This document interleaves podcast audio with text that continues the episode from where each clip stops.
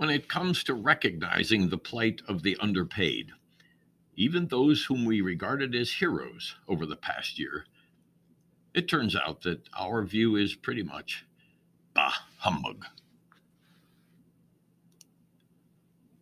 Like many at this time of year, we celebrate Christmas with, among other things, a watching of the Charles Dickens classic, A Christmas Carol. We prefer the George C. Scott portrayal, but any version will do.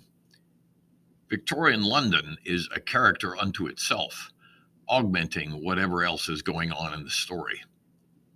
When that serves as the backdrop for the stark comparison between rich and poor, both financially and of the spirit.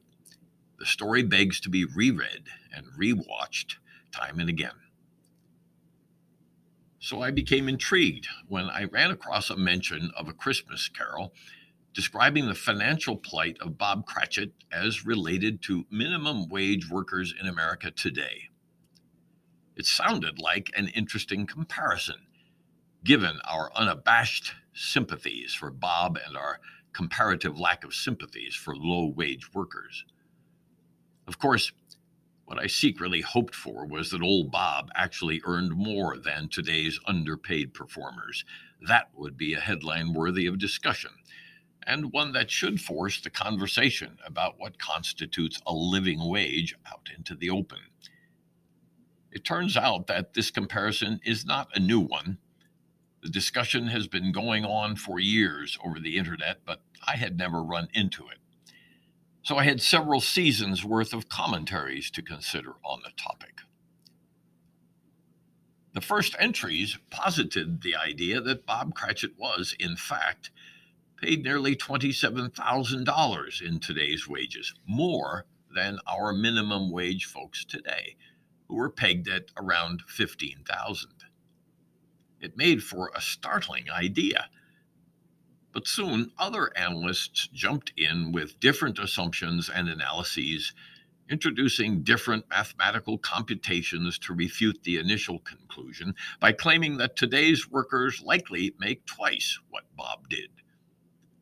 Pretty soon, the dialogue decayed into insults and political cheap shots about lefties never being able to understand simple math and the right too preoccupied with hanging on to their wealth.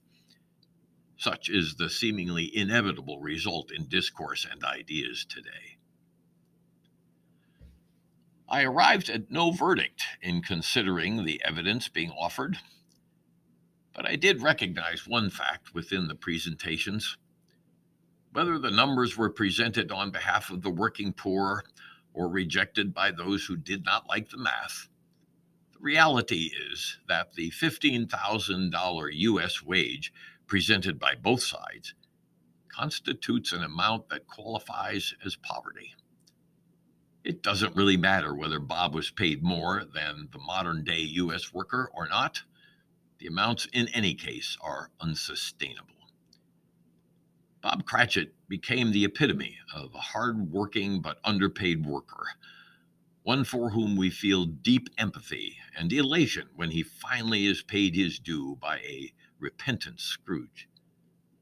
It's at least ironic that some of the same hourly wage workers who were being hailed as heroes during the depth of the pandemic last year are still scraping to get by. I guess our heroes do not generate the same sense of empathy that we feel for Bob. I suppose it's always easier to feel the pangs of emotion when presented within fiction as compared to experiencing it within our real lives.